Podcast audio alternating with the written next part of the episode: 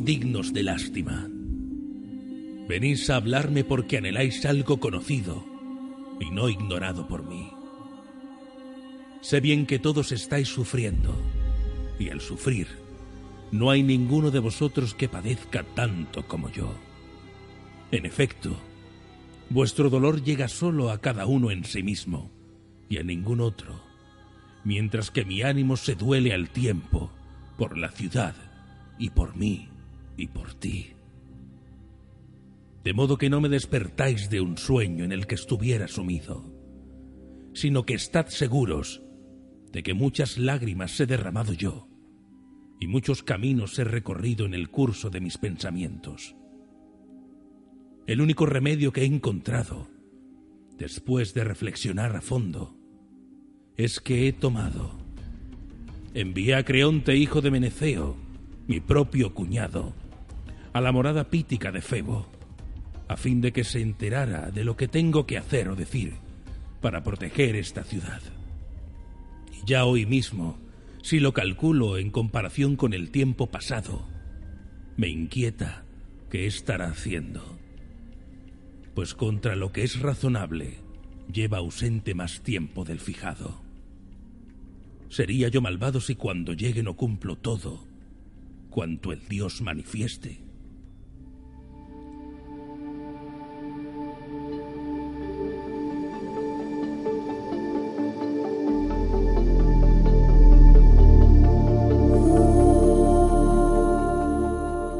La luna de Vitruvia, con Javier Jiménez y David Claros.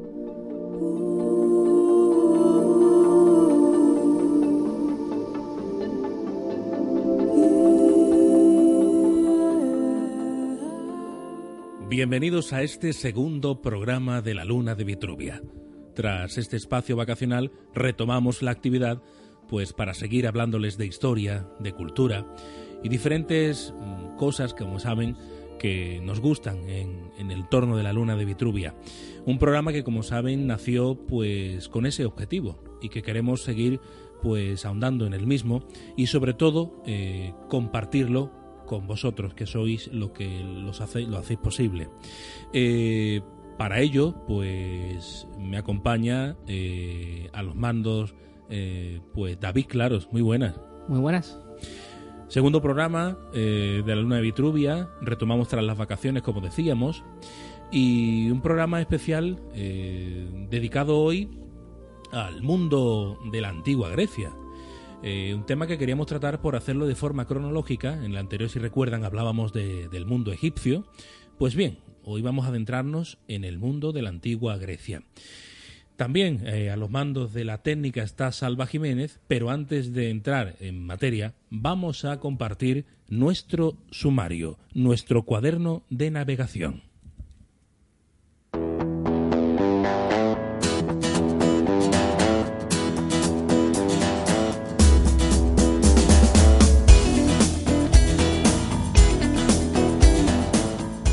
Pues en el programa de hoy, segundo de la Luna de Vitruvia, hablaremos, como siempre, la historia en tus manos, hoy dedicada, como decíamos anteriormente, a la antigua Grecia. También estará con nosotros, como en cada programa, eh, Marian Romero para hablarnos de sus enseñanzas, las enseñanzas de Maat. En Explorando el Universo hablaremos de las curiosidades que tienen que ver en este caso con la antigua Grecia. Hablaremos también de música en Pentagrama Estelar con David Claros, muy interesante hoy, por cierto. Muy interesante, sí, señor. Y por último, vamos a hablarles de cine con la sala del proyeccionista. Pero hoy, en este segundo programa de la Luna de Vitruvia, vamos a hablarles de la antigua Grecia.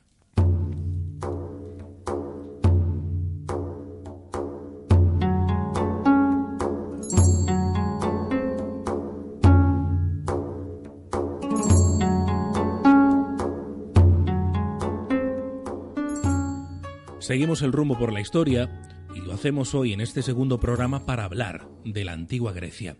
Concretamente hemos titulado así este podcast, eh, ¿no David? ¿Cómo se llama? Mitos y tragedia en la antigua Grecia. Un título en el cual queremos aunar la historia, el mito y la tragedia, el drama, tan importante eh, que surge aquí en el periodo griego y que llega hasta nuestro día en otras variantes, en otras vertientes, pero que tiene su nacimiento en este periodo. Hoy, eh, en este programa, para adentrarnos en la historia, vamos a tener que viajar eh, muchísimo atrás en el tiempo. Para ello, vamos a dar paso a la sección, la sección que nos habla de historia. La historia en tus manos.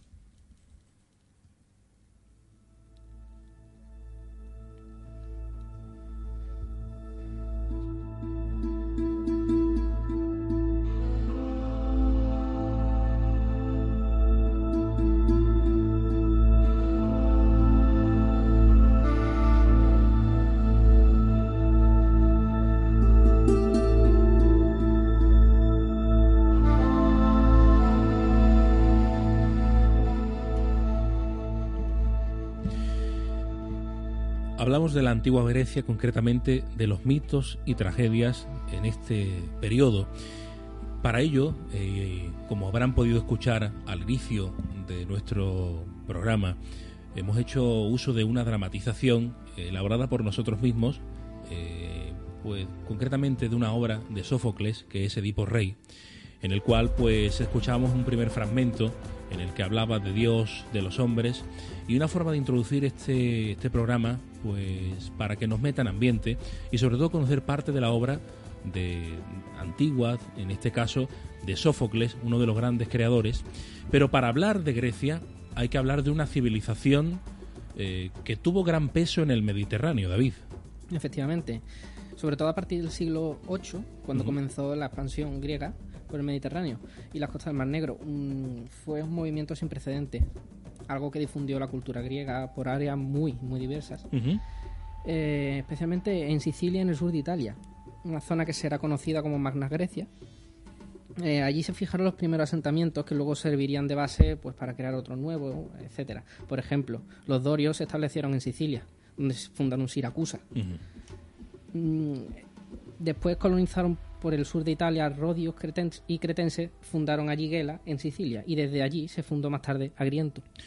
Una civilización cuyo ruta, cuyo medio de vida era el Mediterráneo, ese pulmón que dio alas para crear no solo eh, lo que vemos y trataremos después en el programa del cine, sino crear una cultura rica en arte, por ejemplo, tanto en literatura como en escultura, las representaciones diversas de los dioses, como veíamos en el anterior programa dedicado al mundo egipcio, tiene muchas similitudes que después Marian nos contará. Por supuesto. Pero en este caso, una historia marcada por ese romanticismo en el cual el mundo griego mm, dio un paso más, un paso más a transmitir y que nos llega hoy en día con diversas, eh, dijéramos así, cosas que hasta el día de hoy eh, hemos heredado de ellos. La historia está ahí. De un modo un poco ameno hemos querido introducir el programa con este, con este acontecimiento que es la llegada de los griegos, en este caso al Mediterráneo. Y para ello, pues vamos a continuar.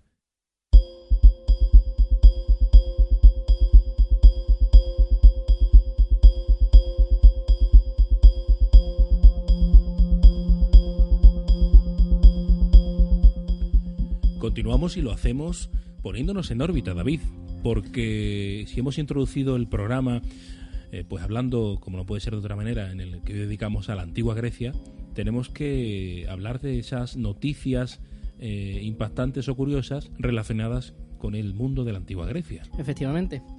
En especial, mm, nace un titular desde hace muy poco que se llama El último asedio de la Acrópolis. Eh, ¿Esto de qué habla? Pues especialmente eh, de, la sobre el sobreturismo, ¿no? Se podría decir, eh, que está existiendo en todo el mundo, pero bueno, este artículo hace hincapié allí en, Grecia, especialmente en la zona de la Acrópolis. De hecho, eh, lo hablamos en estos días pasados, compañeros de trabajo tuyos además han estado recientemente allí. Efectivamente. Y la masificación es increíble. Es impresionante. Dicen que evidentemente, bueno, viajar a Grecia es como como viajar a, a cualquiera de las tres grandes antiguas civilizaciones, ¿no? Pero al fin y al cabo Mm, no es como antes, ¿no? Ya no visitas bien los templos, está todo mm, súper conglomerado, muy masificado. Al final no disfrutas mm, el, monumento bueno, se quedaron con un mal sabor de boca, que te voy a contar. Bueno, en este artículo que nos traías hoy, la cuestión entonces, ¿cuál es? Pues mira, eh, dice así, eh, tras siglos de derrumbes, incendios, guerra y bombardeo, una iniciativa ciudadana lucha ahora por frenar la construcción de edificios altos alrededor de los barrios que rodean el, recinto arqueológico de la Acrópolis. Eh, la cuestión podría sonar un poco baladí si no fuera porque representa la punta del iceberg de un fenómeno global, como hablábamos antes, la turistificación, en una ciudad que este año van a visitar por lo menos más de 5 millones de personas. Eh, eso quiere decir que es la mitad de la población griega y que demanda además más camas mientras la proliferación de plataformas como Airbnb tiene en pie de guerra a todos los vecinos. Claro. como, claro, como, suele, nos está pasando por aquí también. Nada que no sufran a diario Lisboa, Barcelona, etcétera, etcétera. Pero bueno, al fin y al cabo. Bueno, y hablábamos de, del asedio de la Acrópolis por el turismo, por la también esa intrusión de la última tecnología con Airbnb, ¿no? Pero, ¿qué más? A ver, Acrópolis quiere decir en griego la parte más alta de la ciudad, ¿vale? Eh, pues hoy reina allí una coreografía de grúas, andamio, la interminable restauración del Partenón eh, la que encima se sumará ahora en breve la Cela o Naos, enjambre de turistas en, en fintas de palos selfie, en fin. Eh, como no, el horrísono zumbido de un dron operando desde la cercanía de la colina eh, del Filopapo. Los viajeros románticos europeos, ya te digo yo, que, que huirían de, de este tipo de turismo actualmente. Y en relación a esta noticia, nos llamaba la atención otra muy curiosa, y es que el primer ministro griego, si no me equivoco, eh, pedía prestado a quién a... bueno ahora lo tenemos eh, ah, sí está muy de moda. muy de modita no eh, pues eso eh, se ha llevado una aluvión de crítica al primer ministro griego porque ha pedido prestado los mármoles del Partenón a Boris Johnson. Vaya. A ver tenemos que tener en cuenta que se encuentran en el Museo Británico y su propiedad ya va reclamando la Grecia desde hace casi cuatro décadas. Claro pero eso, el, el primer ministro griego, Kyriakos Mitsotakis, me he equivocado creo, Kiriakos bueno, la, la no puede ser tan perfecto, claro. Sí, no, y eh, precisamente los nombres griegos. Pues este hombre ha recibido la cantidad de crítica por mm, por su propuesta de pedir prestado al gobierno de Londres eh, estos mármoles del Pantelón, cuya propiedad Grecia ha reclamado hace casi cuatro, eh, cuatro años. Sí. Y, y bueno, al fin y al cabo, esto mm, no todo el mundo está de acuerdo con él. Em, el debate ha surgido a partir de unas declaraciones del líder conservador, eh, en la que ha señalado que pediría al nuevo primer ministro británico, Boris Johnson, que ceda a Grecia por un tiempo limitado, de ahí lo de prestado, eh, los llamados mármoles de Elgin, para las conmemoraciones del segundo centenario de la Guerra de la Independencia de Grecia, que sucederán en 2021. Eh, dada la importancia de 2021, le propondré a Boris como un primer paso, cédame las esculturas por un cierto periodo de tiempo y a cambio ofreceremos artefactos muy valiosos que nunca han salido de Grecia para ser exhibidos en el Museo Británico. Bueno. Yo te presto... claro, claro, claro. Eh, eso ha dicho el primer ministro en una entrevista recientemente. Curioso, ¿eh? Cuanto menos la noticia y sin embargo no paran de surgir las mismas, por ejemplo, eh, hablando de muchas otras cosas, eh, pero vamos, como por el descubrimiento del primer ser humano moderno conocido en Eurasia. Efectivamente, se han hallado dos cráneos en la cueva de, cueva de Apidima y esto sugiere que los humanos modernos se dispersaron de África hace ya 210.000 años antes y más lejos de lo que se pensaba. Dice, un cráneo aproximadamente de 210.000 años se ha hallado en Grecia que representa el indicio más temprano de la existencia de los humanos eh, modernos en Eurasia. Eso ha divulgado un estudio por Nature. Eh, el hallazgo del cráneo Apidima 1 se produjo en la cueva de Apidima, en el sur de Grecia, junto a otro fósil humano, Apidima 2, durante unas investigaciones realizadas en los años 70 por, por, el, por el Museo de Antropología de la Universidad de Atenas. Apidima 2 tiene alrededor de 170.000 años. Podríamos decir que era un, neandertal. Pero sorprendentemente Apidima 1 es mayor todavía, tiene aproximadamente 210.000 años y no tiene características de, de neandertal más bien, el estudio reveló una mezcla de características humanas modernas y arcaicas que indican un Homo sapiens algo temprano. Bueno, pues una zona en la cual eh, estamos descubriendo completamente y a diario Eh, pasa como en el primer programa con Egipto, ¿no? Descubrimos continuamente, ¿no? Efectivamente. Eh, y seguiremos descubriendo.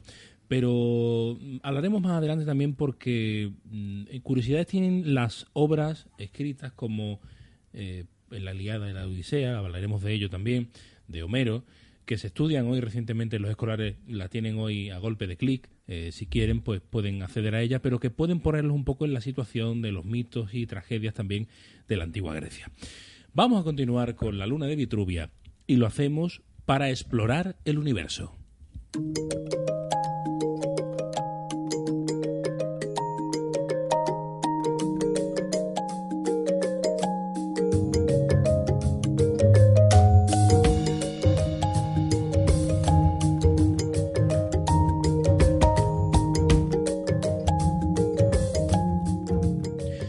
Pues hoy en nuestra sección Explorando el Universo intentamos traerles esas curiosidades históricas relacionadas con el tema a tratar en la luna de Vitruvia. Concretamente hoy lo hacíamos hablando de la antigua Grecia y hablar de antigua Grecia es hablar de tragedia. Vamos a, imaginarnos eh, cómo podría ser este tipo de representación, vamos a ponernos en contexto y para ello vamos a hablarles de la tragedia griega.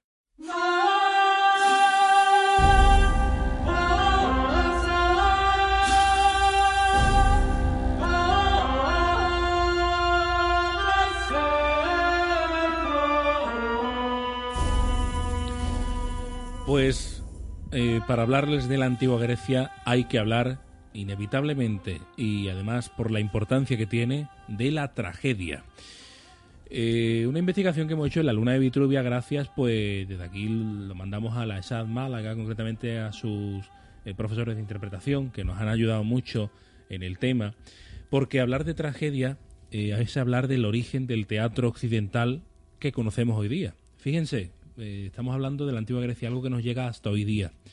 Y la primera noticia que tenemos acerca de la tragedia griega se localiza en Atenas, donde por primera vez eh, se llevan a cabo representaciones teatrales públicas consagradas, fíjense, al dios Dionisos, que era de origen tracio y fue el último dios en incorporarse al Olimpo.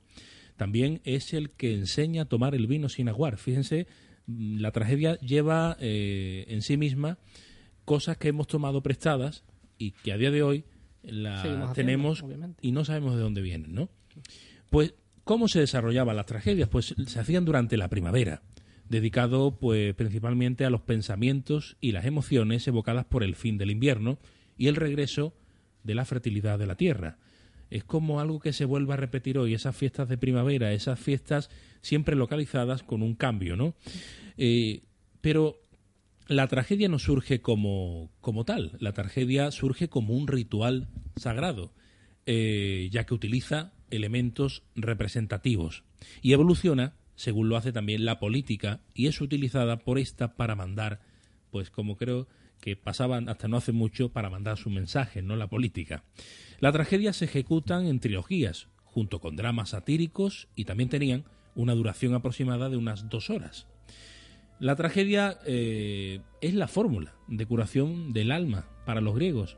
La catarsis, no sé si han escuchado alguna vez esa palabra, de purificación de las pasiones en el, del ánimo mediante las emociones ¿no? que provoca la contemplación e identificación de una situación trágica. Al mismo tiempo, la tragedia servía de aprendizaje, denominando en términos clásicos como paideia. Se pronuncia pedia de ahí las palabras como logopedia. Es decir, paideia sería fonéticamente y se pronuncia pedía.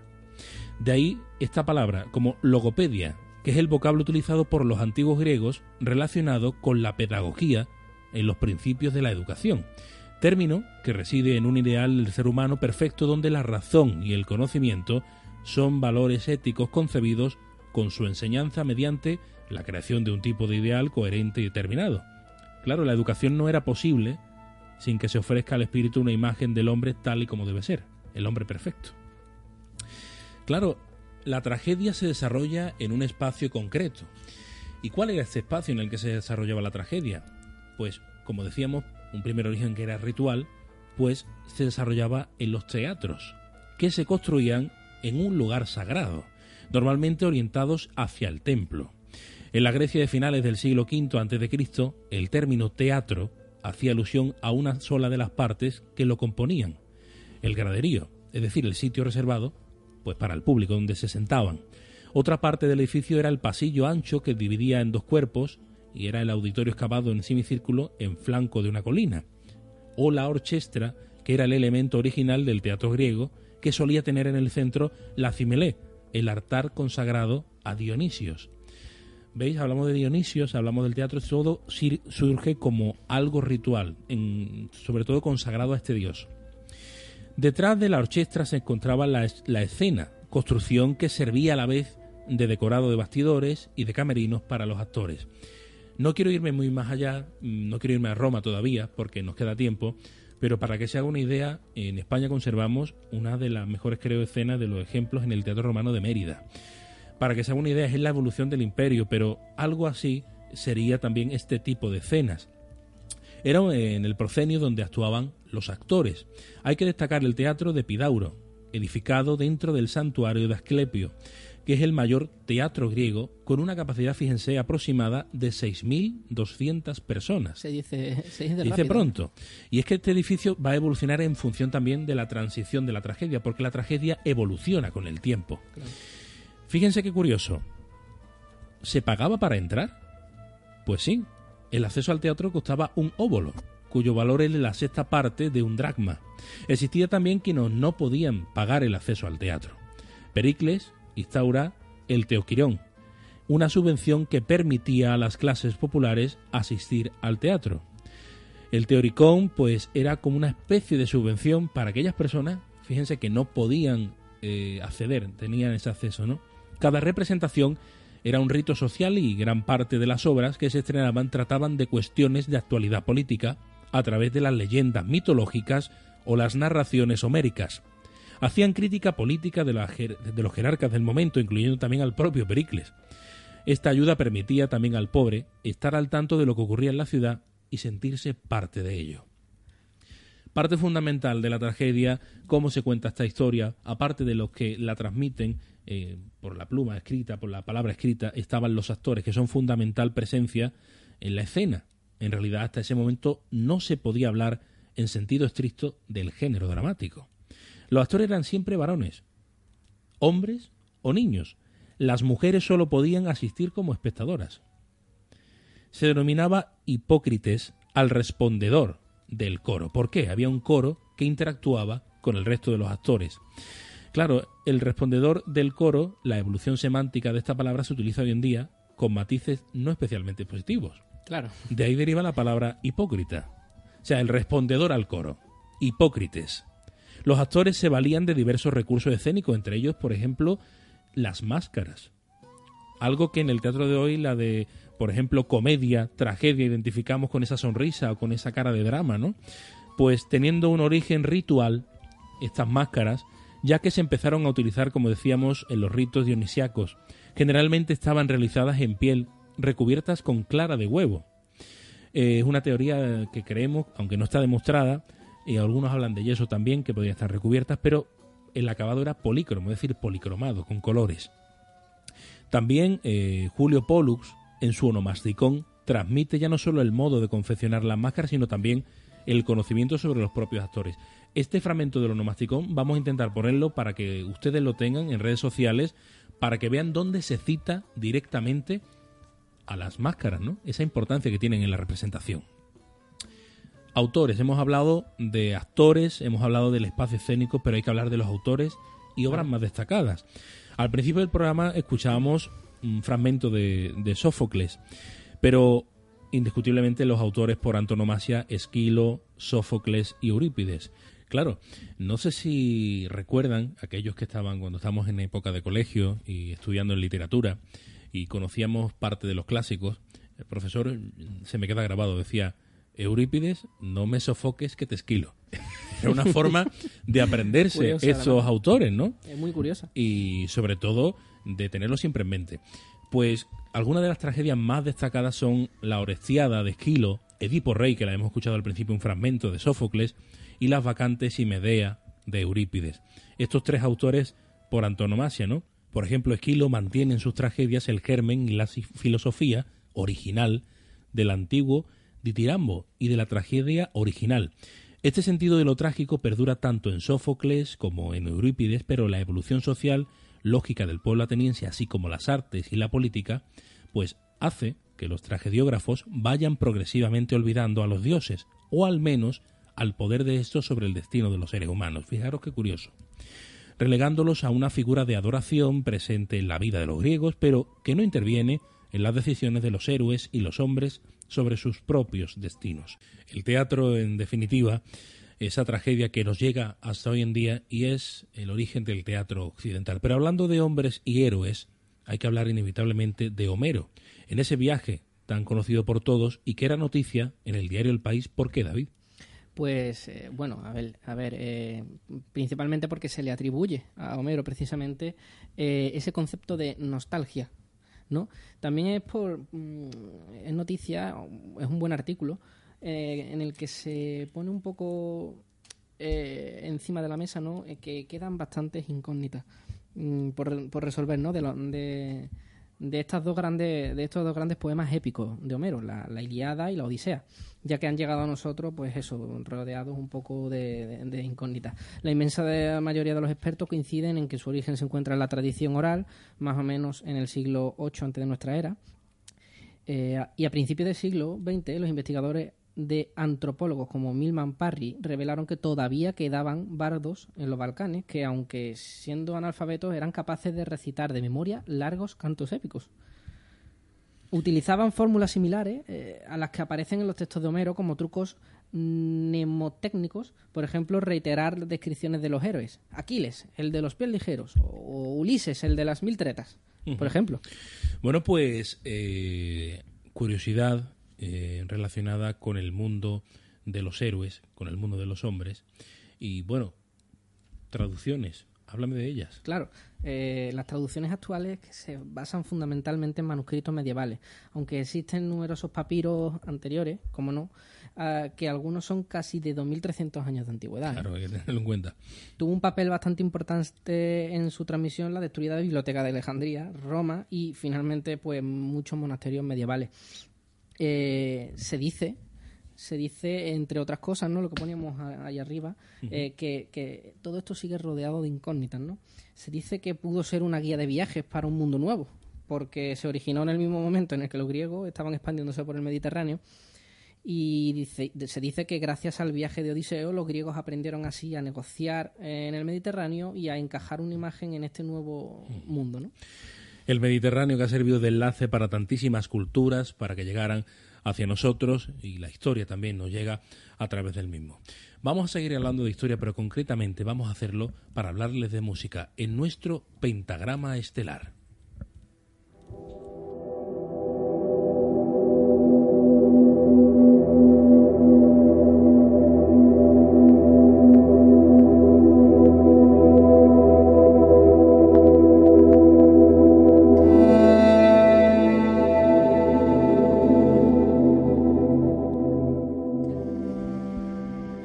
En el anterior programa hablábamos de Egipto de la música del mismo, que habíamos encontrado, incluso escuchábamos también, eh, hay que hablar de Grecia, de ese mito, eh, de esa tragedia, pero relacionado en este caso con la música en la antigua Grecia, David.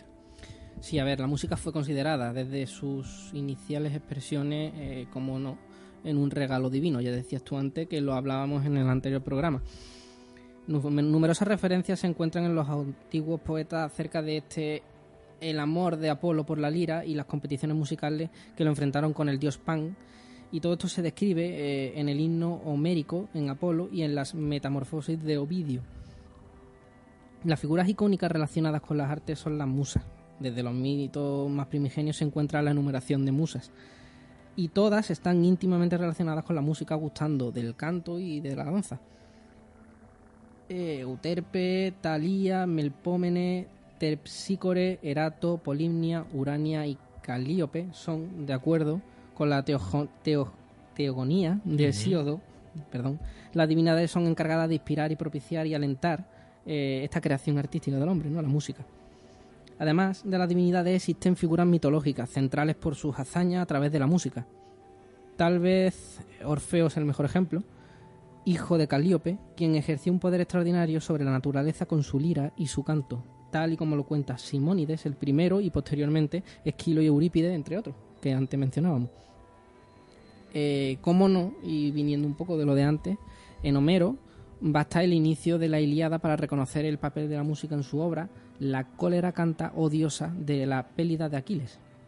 La palabra que utiliza aquí Homero, cuya transcripción es aeido, que no solo significa cantar, sino también alabar, dio origen a palabras como aedo o melodía. Tan solo en el mismo canto uno aparece en el banquete en el Olimpo, donde Apolo tañe la lira y las musas cantan, además de hacer una hecatombe en donde se entonan un pean, un canto al dios Arco. La música tan importante en todas las culturas y que concretamente en la antigua Grecia tiene mucho que ver en el papel que juega en la tragedia, por ejemplo, y en los ritos a los dioses. Pero para seguir aprendiendo eh, de historia, para seguir eh, nosotros también acompañados, qué mejor manera que hacerlo con Marian Romero y con las enseñanzas de Matt.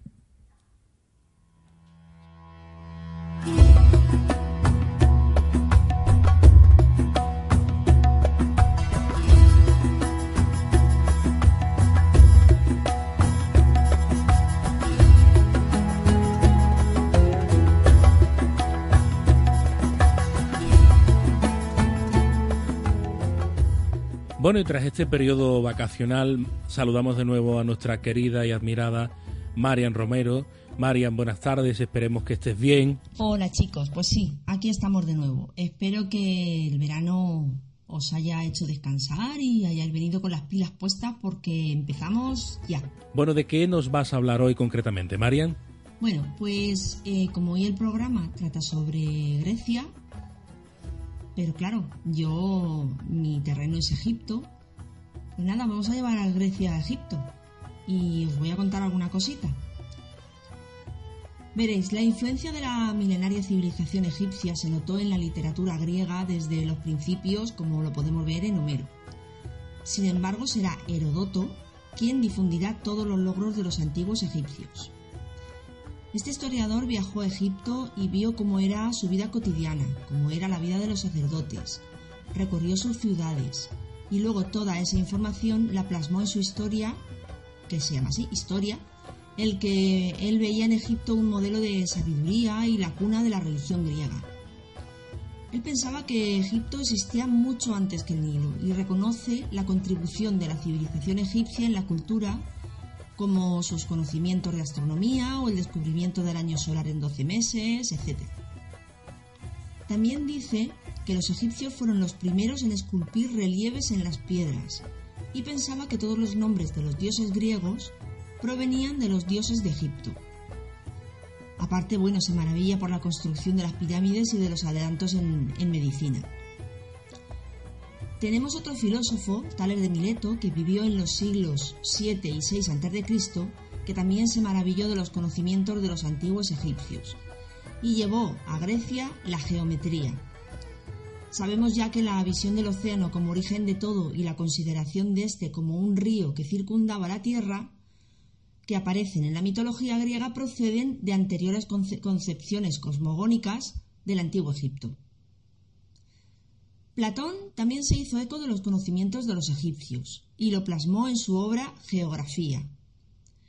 Este destaca tanto la importancia del descubrimiento de la escritura como la ambigüedad de sus beneficios, ya que si bien se inventó como medicamento o fármaco de la memoria y de la sabiduría, es olvido lo que se producirán al descuidar la memoria. Lo que destaca ante todo Platón es en la antigüedad de la cultura egipcia respecto a la griega. En este sentido es muy gráfico el testimonio de un anciano sacerdote egipcio que decía Oh, Solón, Solón, los griegos sois siempre niños, no existe el griego viejo. Todos tenéis almas de jóvenes, sin creencias antiguas transmitidas por una larga tradición y carecéis de conocimientos encanecidos por el tiempo. Pero hablemos también del teatro. Parece que hay una relación entre la tragedia griega y las representaciones egipcias. Según Aristóteles, era corriente que un grupo de personas cantaran ditirambos, o sea, himnos de alabanza al dios, mientras que los cantores danzaban disfrazados con él. Con el tiempo estos signos griegos sufrieron una importante modificación en el siglo VI a.C., atribuida a Tespis o a Frínico, al agregarse un recitador que dialogaba con el coro. A partir de allí se ponía la base del teatro dramático griego con el diálogo como elemento esencial. En primer lugar, vamos a dirigir la atención a los orígenes del teatro en el antiguo Egipto. Desde muy temprano en su historia, el hombre egipcio había generado mitos sobre sus dioses, que debían ser representados para su perpetuación y eficacia, con lo que surgió cierta forma reconocible de drama. De hecho, las fuentes indican que los habitantes del Nilo atribuían las fiestas y representaciones más antiguas que conoció su país a la adoración del dios solar Ra. Para la época de Amenhotep III, los egipcios dedicaban casi la tercera parte del año, o sea, 105 días, a la celebración de diversas festividades religiosas, muchas de ellas de remota procedencia. Algunos de los testimonios más antiguos sobre la existencia del teatro en Egipto los podemos encontrar, aunque sea de manera fragmentada, como en una de las estelas provenientes de la ciudad de Edfu, que revela a un cómico profesional egipcio quien dice haber acompañado a su, a su amo en giras o viajes, haber realizado diálogos e interpretado papeles. Dice así, Acompañé a mi amo en sus giras, sin fallar en la declamación. Le di la réplica en todos sus parlamentos. Si él era Dios, yo era soberano. Si él mataba, yo resucitaba, haciendo alusión seguramente a la representación del mito de Osiris. O al conocido y más antiguo papiro dramático del Rameseum, escrito durante el reinado de Sesostris I, el cual contiene 46 escenas dramáticas con fragmentos de diálogos, sobre escenas de la vida privada durante el Imperio Antiguo, además de 39 dibujos ilustrados. Sin embargo, nosotros podemos reconocer más fácilmente por la representación anual del mito de Osiris, que organizado por sacerdotes y nobles, repetían el mismo esquema de representación en la que Osiris partía desde su santuario en una procesión con su barca acompañado por el dios Upuaut, el abridor de caminos mientras que sus adversarios les harían al encuentro intentando obstruir su paso. Sin embargo, la procesión conseguía superar las dificultades y entrar victorioso en el santuario.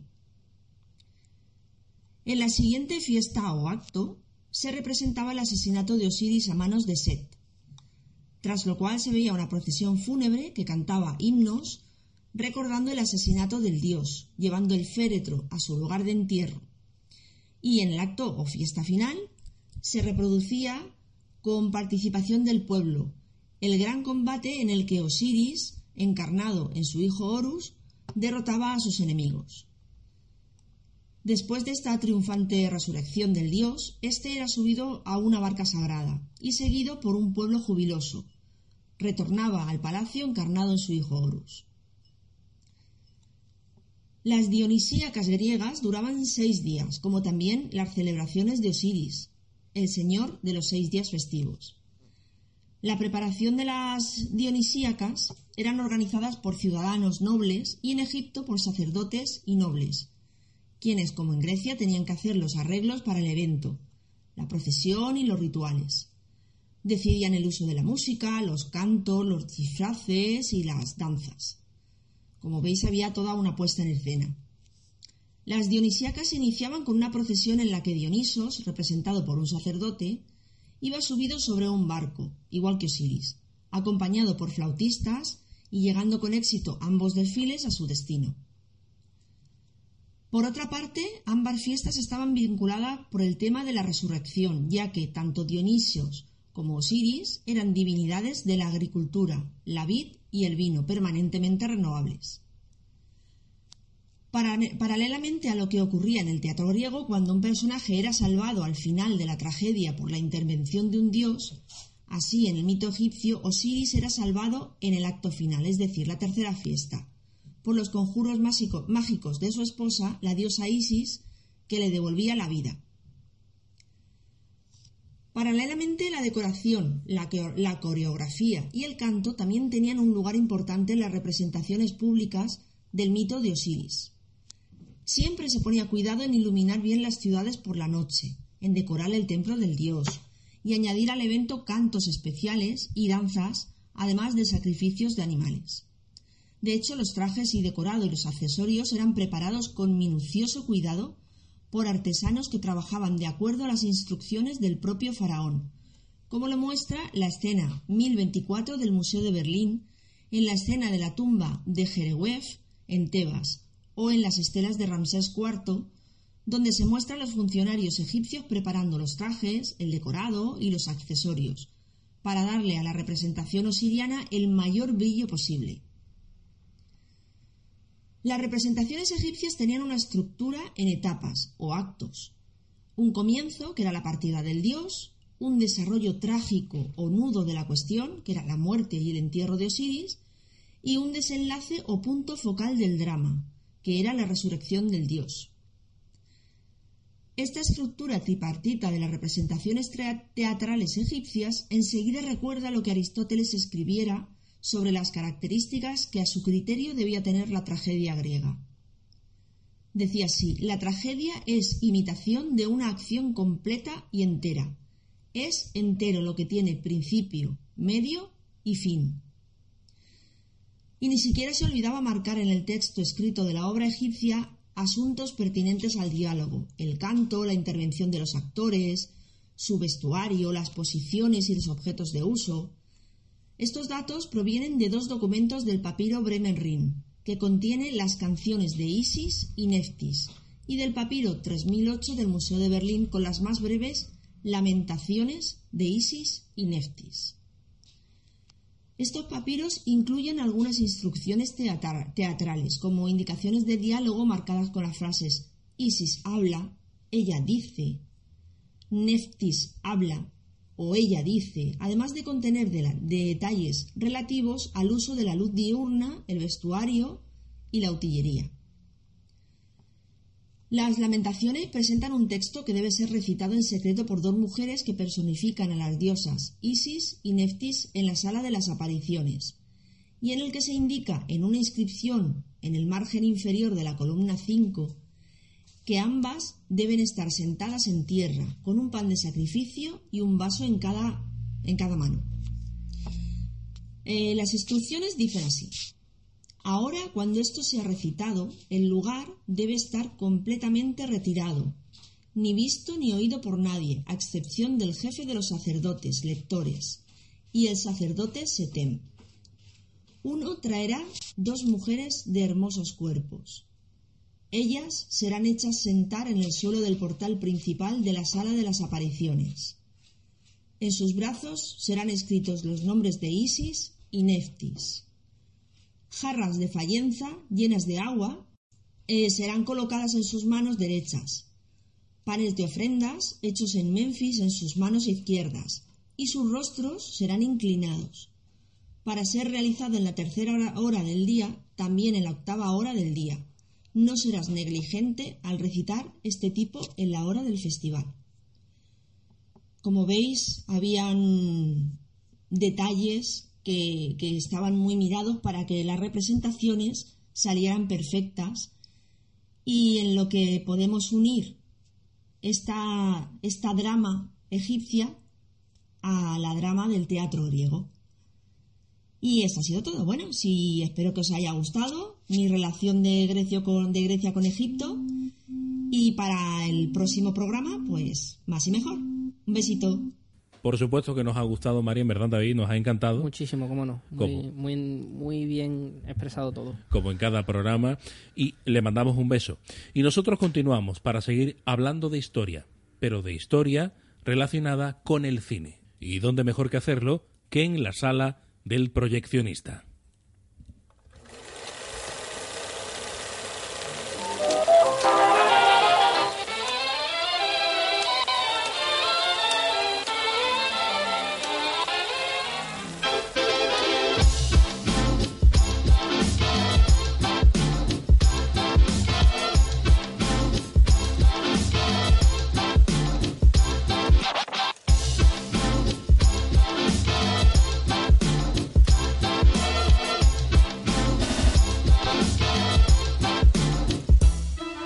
Pues en la sala del proyeccionista hablamos de historia relacionada con el mundo del cine, concretamente en Hollywood, donde tuvo gran producción, pero para ello y antes de comenzar, vamos a entrar en materia. ¿Quién eres? Estoy soportando lo que ningún hombre en esta tierra ha soportado jamás.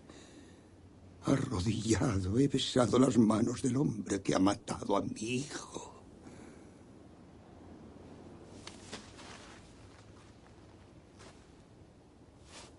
Príamo. ¿Cómo has entrado aquí? Creo que conozco mi país bastante mejor que los griegos. Eres un hombre valiente. Podría cortarte la cabeza y ensartarla en una picota. ¿De verdad crees que puedo temerle a la muerte?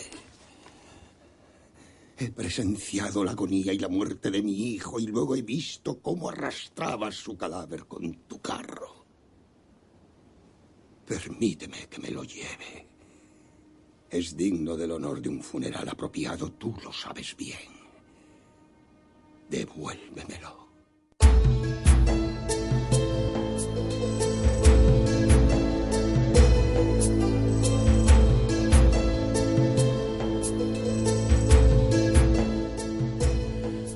Pues introducíamos la sección hablando pues del cine y escuchábamos ahora eh, ese fragmento de la película Troya del año 2004 entre Peter O'Toole que interpretaba a Príamo, rey de Troya, junto con pues ya saben el protagonista por antonomasia que tanto tiene que ver en esta cinta y que era interpretado por Brad Pitt, en este caso Aquiles. Tras la muerte de su hijo viene el rey a demandar a recoger el cuerpo de su hijo. Pero para hablar de cine, no podemos quedarnos solamente en 2004 ni en las más recientes. Para hablar del género de película eh, de época, vamos a recurrir a los años 60, donde los críticos franceses eh, acuñan un término conocido como peplum y que echaba raíces en los cines de barrio y popularizaba los grandes relatos históricos y mitológicos de la antigüedad grecorromana.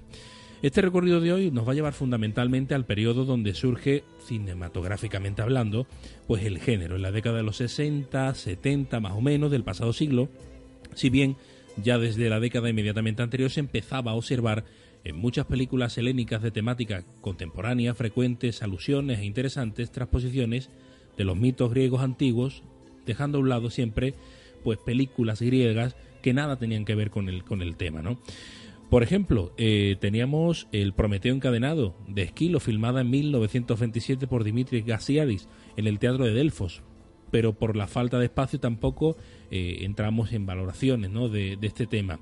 Hay muchísimas películas que eh, desde la antigüedad intentan hablar, pero no solo de películas, sino otro mundo culturalmente hablando muy importante es el mundo del videojuego. El mundo del videojuego, que en esta sección forma parte también importante, ¿por qué? Porque se ha hecho un trabajo de investigación eh, muy concienzudo y muy elaborado.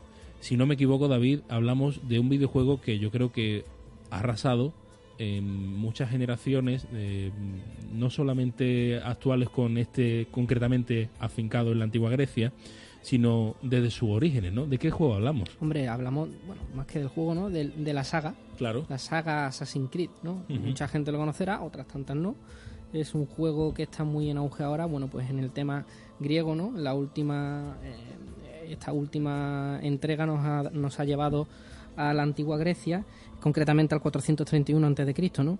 Eh, para contarnos un sinfín de historias, ¿no?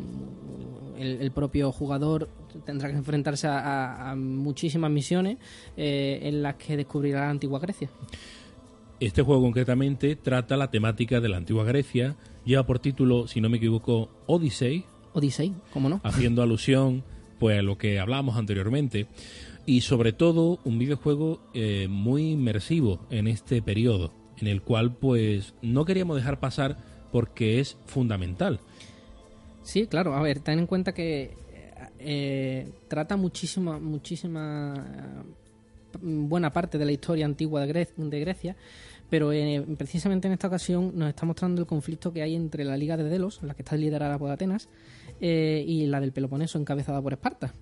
en fin, al final eh, lo que hace es meterte ¿no? como un protagonista. En este caso, él o la protagonista, puedes, puedes elegir entre una espartana o un espartano, que es donde, donde empieza todo. Eh, y que puede, en el que puede vivir en persona momentos muy, muy críticos eh, con el que se tiene que cimentar toda esta civilización, ¿no? Pero esto mm, no vamos a desarrollarlo hoy, ¿no? ¿Por qué? Cuéntame. Bueno, pues si no nos, si no va mal la cosa, ¿no? Intentaremos tratar todo este tema de este, de este videojuego en especial con, un experto, ¿no? yo, lo considero un experto, ¿no? El, el chaval lo hace bastante bien, tiene un canal de YouTube no sé, no, nos interesó bastante el tema de que pudiera acercarse a nosotros, ¿no? A, contarnos un poco el, todo, todo lo que se puede aprender con este tipo de juego. ¿no? Cómo la historia también influye en otro tipo, en esta cultura del videojuego, ¿no? en este caso de una forma bestial, ¿no? Y tan bestial.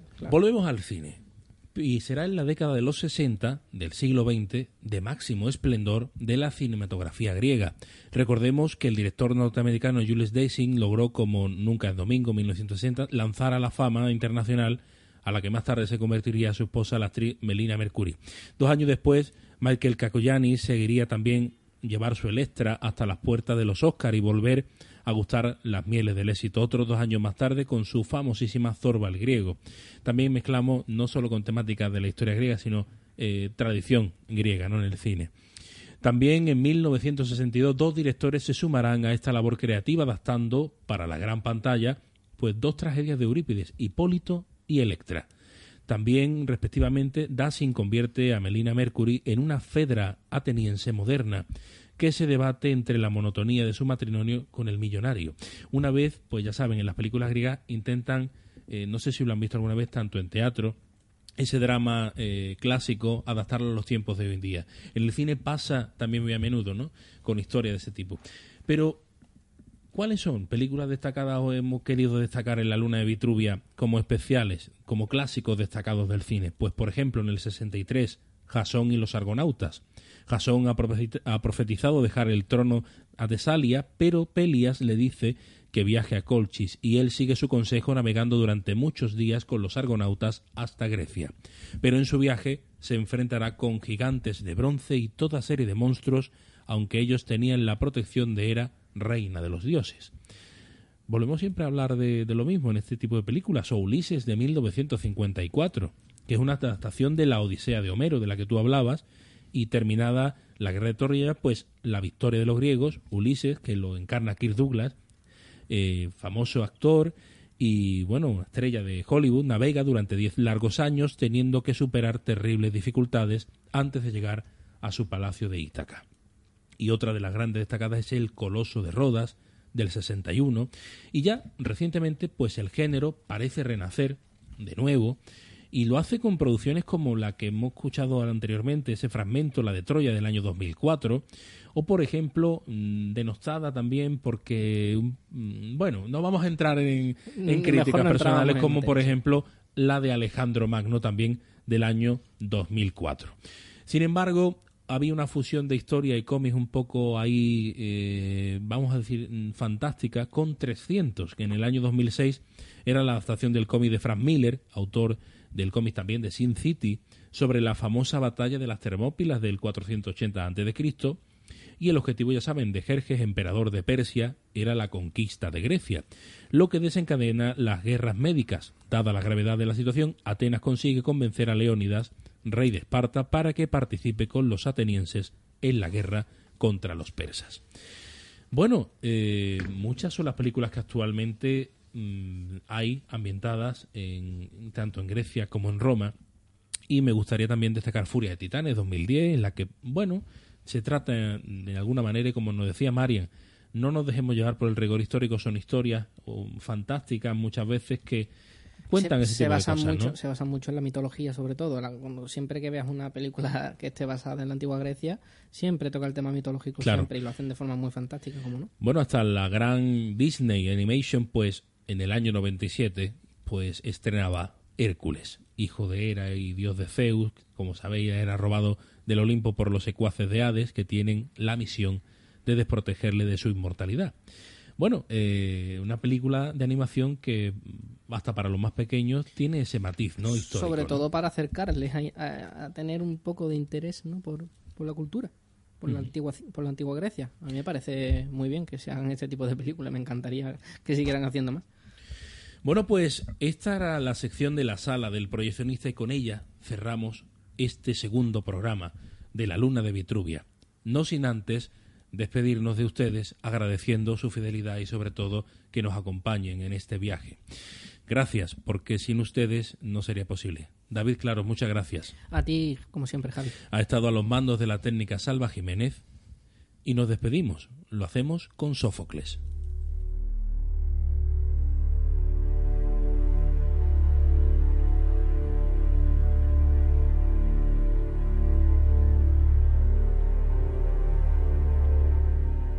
¿De qué sirven riqueza, imperio y sabiduría cuando la envidia intriga?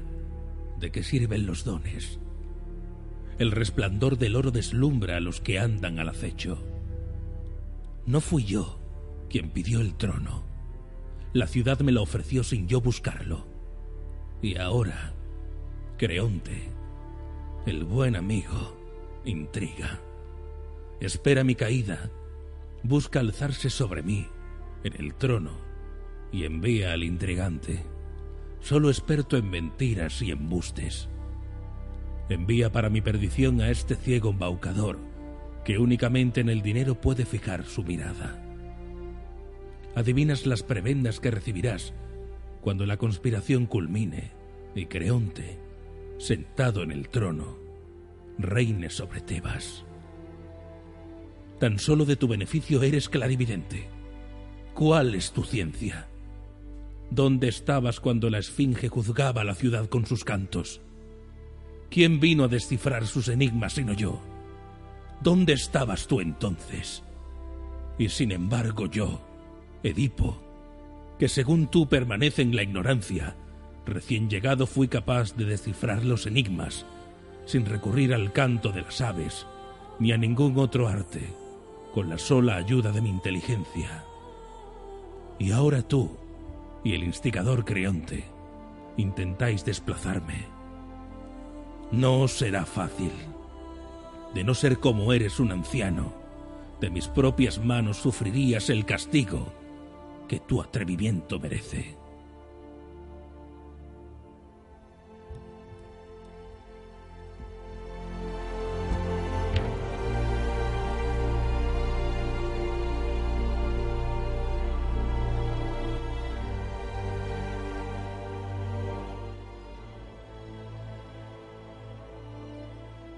La Luna de Vitruvia, tu podcast de historia y cultura.